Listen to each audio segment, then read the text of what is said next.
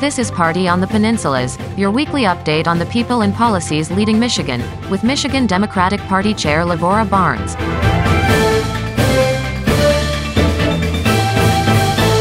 Welcome to Party on the Peninsulas. I'm Lavora Barnes. The word this week, corruption. As we approach the 2024 election, it seems to be the one constant in far too many campaigns, with most of the scandals involving Republicans. All the news coverage over Donald Trump's four criminal cases has virtually erased public awareness of a long series of his financial corruption. Some dating back decades that would, in more normal times, destroy a political candidate. The list is seemingly endless. The well-documented tax scams his father, Fred Trump, used decades ago to transfer more than $400 million to his son, Donald, finally revealed after a Pulitzer Prize winning investigation by the New York Times. Trump's current civil trial, which wraps up this week, on years of using fraudulent financial statements to bamboozle banks and insurance companies. His criminal trial on using tax deductible corporate money to pay hush money to Stormy Daniels. The more than $7 million spent with Trump owned companies by foreign governments, primarily China and Saudi Arabia, in direct violation of the U.S. Constitution. And that's just during the first two years of his presidency and at just four of his properties. Millions more paid by taxpayers to Trump companies in the form of hotel and golfing expenses, billed to the Secret Service for hotel rooms meals, and even golf carts, all at Trump owned properties during his almost weekly golfing junkets. $2 billion plus an annual $25 million payment funneled to Trump's son-in-law, Jared Kushner, just days after Kushner left Trump's White House staff. Forbes magazine reported that the Chinese government granted a total of 41 trademarks to companies linked to Ivanka Trump by April of 2019, the trademarks she applied for after her father became president, according to Forbes, got approved about 40% faster than those she requested before Donald Trump's victory in the 2016 election. And Trump donors have been paying Trump's travel bills as he campaigns and shows up in court, with payments going to Trump's company, which manages his private Boeing 757. He makes a profit every time he travels. And there's lots more. It's not just Trump. There are the millions lavished on Supreme Court Justice Clarence Thomas and the many credit card and campaign fund frauds of George Santos. Democrats are not totally immune. The bribery charges against New Jersey Senator Robert Menendez and his wife are, if true, just as reprehensible. In Michigan, the story is almost as bad. One former Speaker of the House is in prison after pleading guilty to bribery charges. Two aides to former Michigan House Speaker Lee Chatfield are charged with pocketing $525,000 from political nonprofits. Their former boss is under criminal investigation, as is another former House Speaker and one of his key staff members. Also under investigation, two former Senate Majority Leaders for alleged misuse of secret campaign funds. And former Northern Michigan Representative Larry Inman is on trial in Grand Rapids this week accused of attempted extortion and soliciting a bribe. The common denominator in all of this, so-called dark money. In a moment, we'll hear from Attorney General Dana Nessel, who has been at the forefront of investigating and prosecuting public corruption. But first, a summary of some of the other stories on policy and politics impacting Michigan with MDP's Dorian Tyus. In the news this week, Michigan's economy remains strong, according to a consensus of the state's top economic forecasters. Following the annual conference of state government economic forecasters, State Treasurer Rachael Eubanks said, Michigan's economy and revenues are strong and stable, laying the groundwork for the upcoming budget process. Confidence in our economy is expected to increase with lower inflation, lower interest rates, lower gas prices, and low unemployment. People are going to feel better and better about the economy as we move into 2024. The revenue estimates are based on the most recent economic projections and forecasting models and don't account for unexpected changes in the national economy and international economic issues. Michigan now has two Republican parties, two websites, two staffs, two leaders issuing edicts since a January 6 meeting where a faction of GOP officials voted to remove Chair Kristina Karamo and her allies and appointed Malinda Pego as acting chair. Karamo and her supporters have insisted the meeting violated party bylaws, was wholly illegitimate, and nothing has changed. Hoping for a speedy resolution, the leaders of the anti-Karamo movement appealed to the GOP's highest governing body, the Republican National Committee, asking it to proclaim the party's rightful leader. But the RNC is not going to resolve a state party's conflict, according to two sources cited by MLive.com. Karamo critics are falling back to a previous plan, asking a court to rule on party leadership. The Daily Beast broke a bombshell story this week on State Representative Matt Hall detailing a police report filed by his girlfriend in 2019, which contained deeply concerning allegations of domestic violence and interfering in a 911 call. The national news outlet lays out how Hall, while on his way to gamble, began driving fast and dangerously with his girlfriend in the car. This behavior scared his girlfriend to the point that she dialed 911 twice. When she began to record him out of fear of her own safety, he broke her phone. Later, an officer was dispatched to their house, advising Hall's girlfriend to take her dog and stay somewhere else that night. This all took place while Hall was a sitting state legislator. Some 20 million people have signed up for health insurance this year through the Affordable Care Act marketplaces, a record breaking figure. President Joe Biden will likely proclaim those results regularly on the campaign trail for months to come as former President Donald Trump vows to dismantle the Obama era program. The latest enrollment projections mean 25% more Americans have signed up for coverage this year compared to last, another record breaking year when 16.3 million enrolled in the program. Sign-ups spiked after Biden took office, with Democrats rolling out a series of tax breaks that give millions of Americans access to low-cost plans, some with $0 premiums. The Michigan Republican Party is considering a plan that would effectively end primary elections by authorizing party insiders to select nominees for most political offices called the Better Political Representation Motion, the new proposal would allow Michigan GOP precinct delegates who are elected every two years to select the party's nominees for most political offices, including local, statewide, and congressional races in closed caucus meetings. While the plan would prevent most Republican voters from deciding the party's nominee, supporters claim it doesn't disenfranchise voters because it would give them what they really want real, actual Republicans who have a constitutional backbone who are going to fight for them. Former Republican State Representative Larry Inman is back on trial in Grand Rapids this week, accused of attempted extortion and soliciting a bribe. Inman was acquitted in late 2019 of lying to the FBI, but jurors in the federal trial deadlocked on the extortion and soliciting charges. The government said that the former Northern Michigan lawmaker sought campaign contributions for his vote to repeal the prevailing wage law, which required workers on public projects, such as school buildings, to receive union level wages. Inman voted for the 2018 repeal, which narrowly passed. The Michigan Democratic Party has launched a statewide campaign to recruit thousands of Democrats to run for local office. This is part of a national campaign to help ensure that no Republican goes unchallenged up or down the ballot. This program is part of an effort to help ensure Michigan turns out for President Biden and flips seats down the ballot.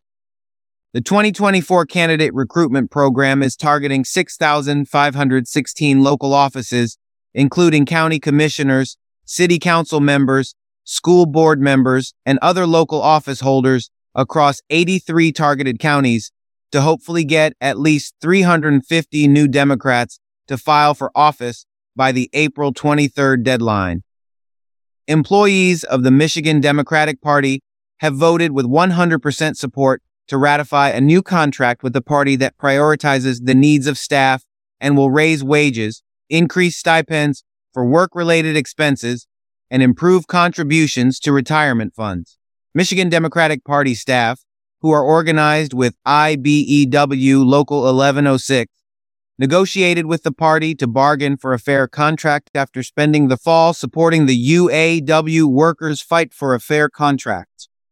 Michigan Democrats are proud to have stood by our values in our own organization.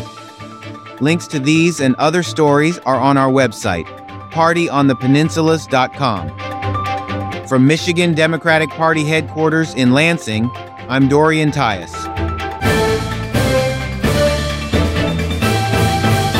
Dana Nessel is the people's attorney. A former criminal prosecutor and civil rights attorney, Michigan's 54th Attorney General is in her second term after winning re-election in 2022. Her core initiatives have been fashioned in the image of her promise to Michigan's residents to give the Department of Attorney General back to the people that it serves. A graduate of the University of Michigan and Wayne State University Law School, Attorney General Nessel lives in Southeast Michigan with her wife and twin sons. She discussed the wide ranging work of her department on behalf of the people with our Walt Sorg. Attorney General Nessel, thank you so much for joining us on the podcast. It's a real pleasure to talk with you again. Yeah, thanks for having me. Wanted to start with some of the things that your office does that don't make the headlines necessarily, but really impact a lot of people in Michigan, perhaps all of the people in Michigan, much more than the headline making stuff, beginning with all your activities in consumer protection. You were especially active during the holiday season with consumer protection warnings. That's a 24 7 operation for your office. Back in the Frank Kelly era, we were really fortunate because General Kelly opened up the first consumer protection division of any state AG's office in the country. And it really is the crown jewel, I think, of our office. And we are charged at the Department of Attorney General with being the chief consumer advocate for consumers all over the state of Michigan. And the fact is, when someone gets price gouged or ripped off or scammed, it's not their county prosecutor that is likely to handle that case. It is the Department of Attorney General. And so we do our best to put out consumer alerts and warnings. And of course, when people get taken advantage of, we investigate and where there's the evidence to do so, we prosecute. But sometimes the very best thing we can possibly do is really just to educate the public on what scams are out there so that people can avoid them and never become a victim in the first place. The legendary Mr. Kelly, 37 years as Attorney General, when he wrote his memoirs, he called the book The People's Lawyer.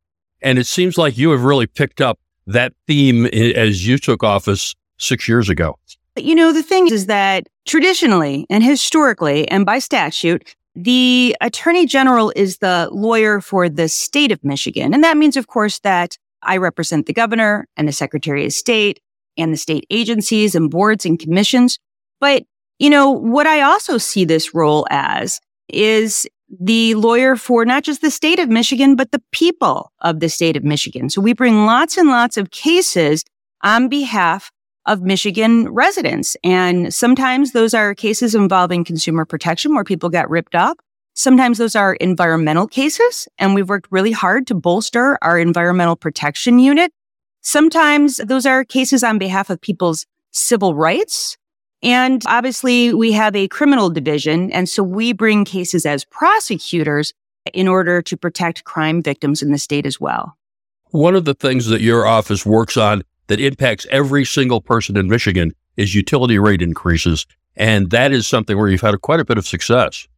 Yeah. So I went back again to the Frank Kelly era where Frank Kelly believed that it was his obligation to intervene, which the attorney general has the statutory right to do in every single rate hike case where the utility seeks to increase the uh, amount that they are charging ratepayers in order to hold utilities to their proofs so that they prove to the Michigan Public Service Commission that they actually need that rate hike and that they have to fully explain what that rate hike is going to be utilized for. And that didn't really happen very much during the Mike Cox and the Bill Schuette years.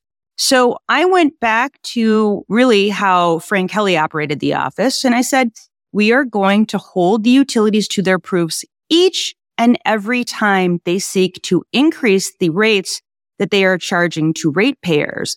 And sometimes we've been wildly successful since I've taken office over $3 billion saved by ratepayers in rate increases sought by the utilities. Sometimes we've been successful enough that the utility doesn't get a rate hike at all, even when they're seeking a massive amount. It really depends. Sometimes those increases are needed to do things like to bolster the, the grid or to trim trees or what have you. But we make sure that the, that consumers are well represented when we go before the Michigan Public Service Commission. We hire expert witnesses who testify in these matters. And we make sure that in the event that there is a rate increase, it's because it's absolutely needed, not just because the utilities want to pay their CEO more or give their shareholders a better rate of return. One area where you've really had to break new ground is in dealing with technology and the illegal uses and the fraudulent uses of technology, whether it's AI or it's robocalls, which is one of my pet peeves, which I appreciate you working on, telemarketing and on. How has that evolved during your six years in office? As technology continues to change, we've seen more and more sophisticated scams against Michigan residents. So in 2019, I created one of the country's first anti robocalling units. And I think we've done a lot to go after those big robocalling shops. By the way, nearly all of those robocalls are actually illegal calls. So we go after them. We've shut down a, lot of big robocalling operations. If you have noticed markedly fewer robocalls since 2019, I think we've been pretty successful on that front. But really, the wave of the future in terms of the most sophisticated scams involves artificial intelligence. And boy, has that become dangerous. And what people should know about is that even somebody with the most rudimentary knowledge of some of this technology can, from their home, take a little snippet of an individual's voice. And whether that is a well-known individual who's appearing on TV or radio, or whether that is a, a relative who does a TikTok video, you can take a person's voice and you can run it through a computer system and you can make a person say, literally anything in terms of the conception that it is the person's voice, their true voice. And it's used to rip off a lot of people. So we are warning people that if you receive a phone call from someone that purports to be somebody that you know or whose voice you recognize, and they are asking you for things like your social security number or your credit card uh, or other kinds of financial information or personal information, that you simply say, okay, I'm going to go ahead and I'm going to call you back and ensure that it really is the person that it purports to be because this is a scam that is already depriving people of millions and millions of dollars around our state because it just is so easy to fall for. And it has tremendously serious implications for the upcoming election. We've already had a lot of challenges with people disbelieving things about politics and elections. But with artificial intelligence, you literally can make anybody who's a public figure say anything you want them to say. Well, that's right. And that's why I think it's so important that our legislature and Congress uh, have taken action and need to take more action to ensure that to me, it goes beyond just a, a civil penalty. When you are creating the perception that someone is saying or doing something that they are not doing, it has tremendous consequences for our democracy. And I think that ought to be defined as a criminal activity if somebody does that.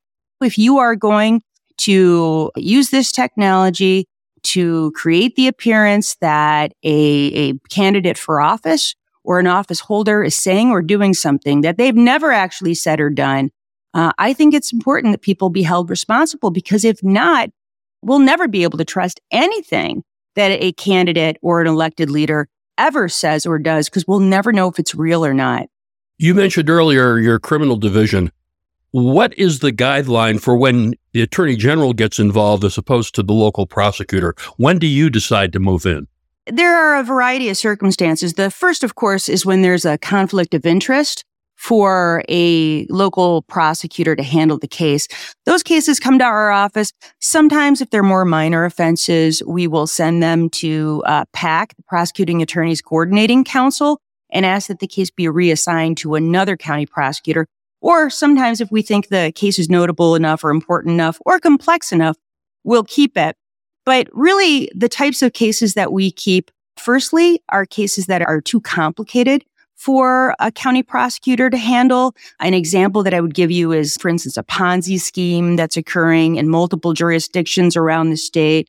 Our clergy abuse investigation or the MSU investigation that involved multiple uh, victims in multiple different counties and the review of millions and millions of documents. That's just not something that a, a local prosecutor's office has the bandwidth to handle. Plus, the Department of Attorney General, we enjoy statewide jurisdiction. So we can bring a case in any county of the state. That's not true for county prosecutors who are limited to cases that occur within their county. But oftentimes what we'll see again is just a case that is very complex, has multiple victims, and is going to take the kind of review that is simply not feasible from a local prosecutor. We also have specialized units that handle certain types of cases. And I would point you to our hate crimes and domestic terrorism unit as one that operates all around the state of Michigan. You might remember that we handled a number of the cases involving the plot to kidnap and assassinate Governor Whitmer that occurred with multiple individuals across multiple counties. And so we handled that case. That's an example of something that probably would have been difficult for a local prosecutor to handle. But really, the list goes on and on as to the types of cases. But again, we, we recognize the uh, independence of county prosecutors who were elected by their constituents. But on the other hand, there are just many types of cases that we think it's best that the the state handle. But we try to work that out with the county prosecutor so that we're not having issues that are territorial in nature. And I think that I work really well with the 83 county prosecutors around the state of Michigan to ensure that we're working together. And often, by the way, there are times where we handle those cases together and we'll have one person from the county prosecutor's office at the prosecution table and an assistant attorney general who's co-leading that case with them in the event that we think it's appropriate to do so. One area where you unfortunately have had to intervene a lot is public corruption. It seems like a lot of the cases that you are working on involve secret money, dark money that goes unreported. The public just doesn't see it uh, until you root it out. Yeah, it's important to note though that it is so difficult to detect what's going on with these 501c4s in particular, these dark money PACs, that the only way that we can really figure out how this money is being spent and if this money is being donated or spent in an illegal manner is when we have, of course, probable cause to get a search warrant to peek behind the curtains. And that is what happened, uh, of course, with the Lee Chatfield case. And while I can't get into the details, I will say that this started with a complaint that was made by Lee Chatfield's sister-in-law and brother. And that led to our investigation, which has at this point yielded charges against a couple of his staffers. But what I will say I've learned through that investigation and learned through the yet still unresolved case involving Unlock Michigan, and that involved former uh, Senate Majority Leader Mike Shirkey and some complaints that were made about how a couple of 501c4 nonprofits are alleged to have coordinated with this Unlock Michigan campaign that was a ballot proposal to strip Governor Whitmer of some of the powers of the governor.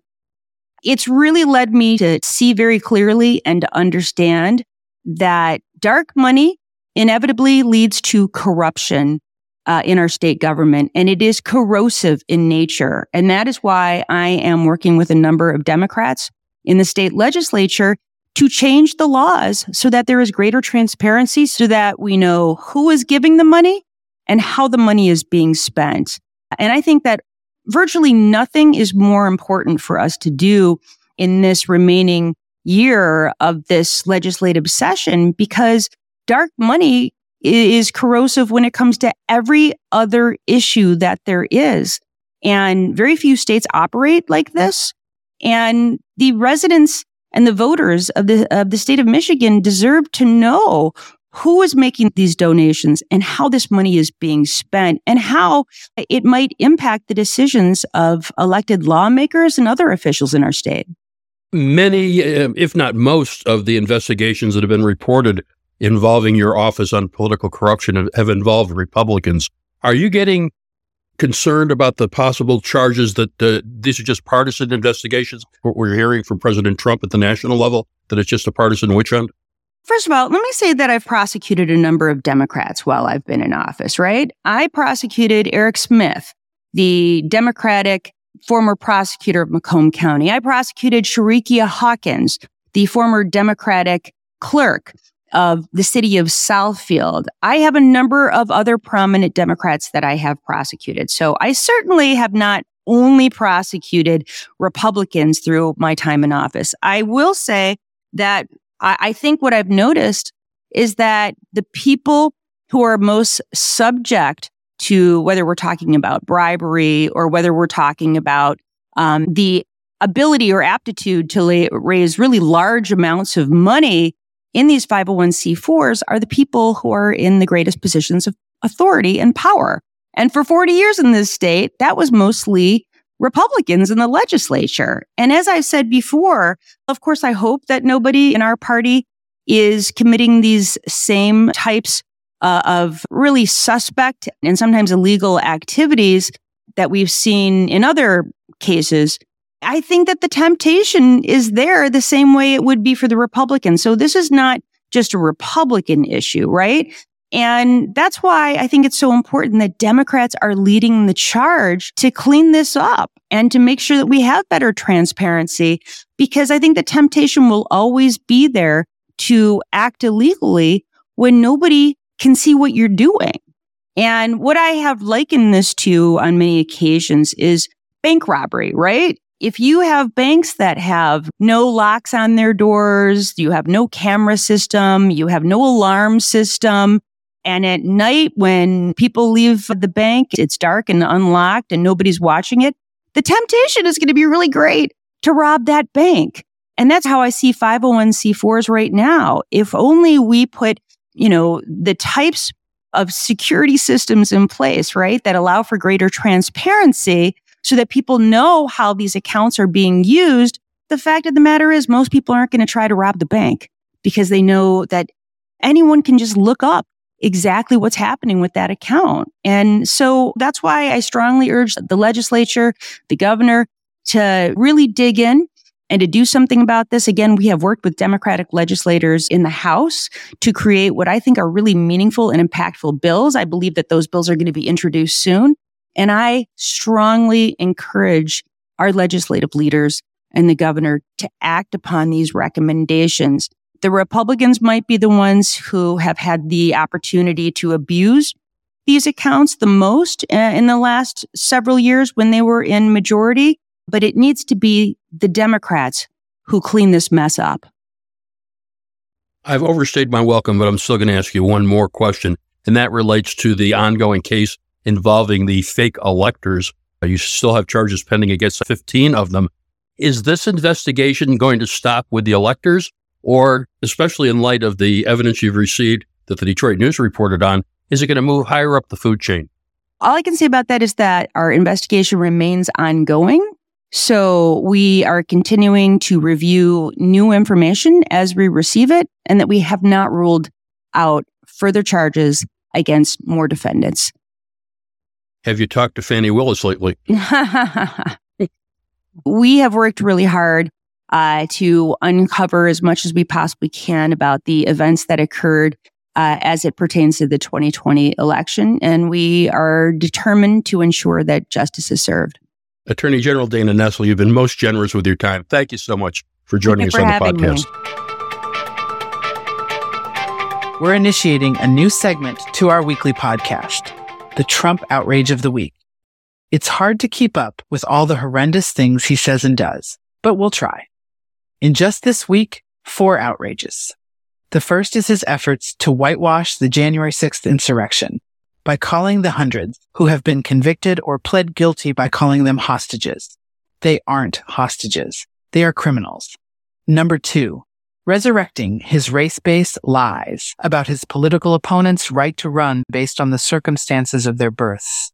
President Obama, Senator Cruz, Vice President Harris, all of whom he claimed didn't meet the natural born citizen requirement in the Constitution. Now he's saying the same thing about Nikki Haley. In every case, he's lying. Number three, in a campaign speech, Trump said he was hoping for a recession in 2024 because a 2025 recession would make him look bad. It's reminiscent of the early days of COVID. He didn't want a COVID infected cruise ship to dock in the US because the increase in COVID cases would make him look bad. In both cases, his concern was his image and not protecting the American people. The most outrageous Trump moment of the week, the claim made by his attorneys in federal court that, as president, he had the right to break criminal laws, even to order a political assassination and not face criminal prosecution after leaving office. Literally, he had a license to kill. That's it for this week's Trump outrages and this week's podcast. We'll end on a positive note. A salute to the new National College Football Champions. Hail to the victors, truly the conquering heroes, the leaders, and the best. I'm Lavora Barnes. Thank you for listening.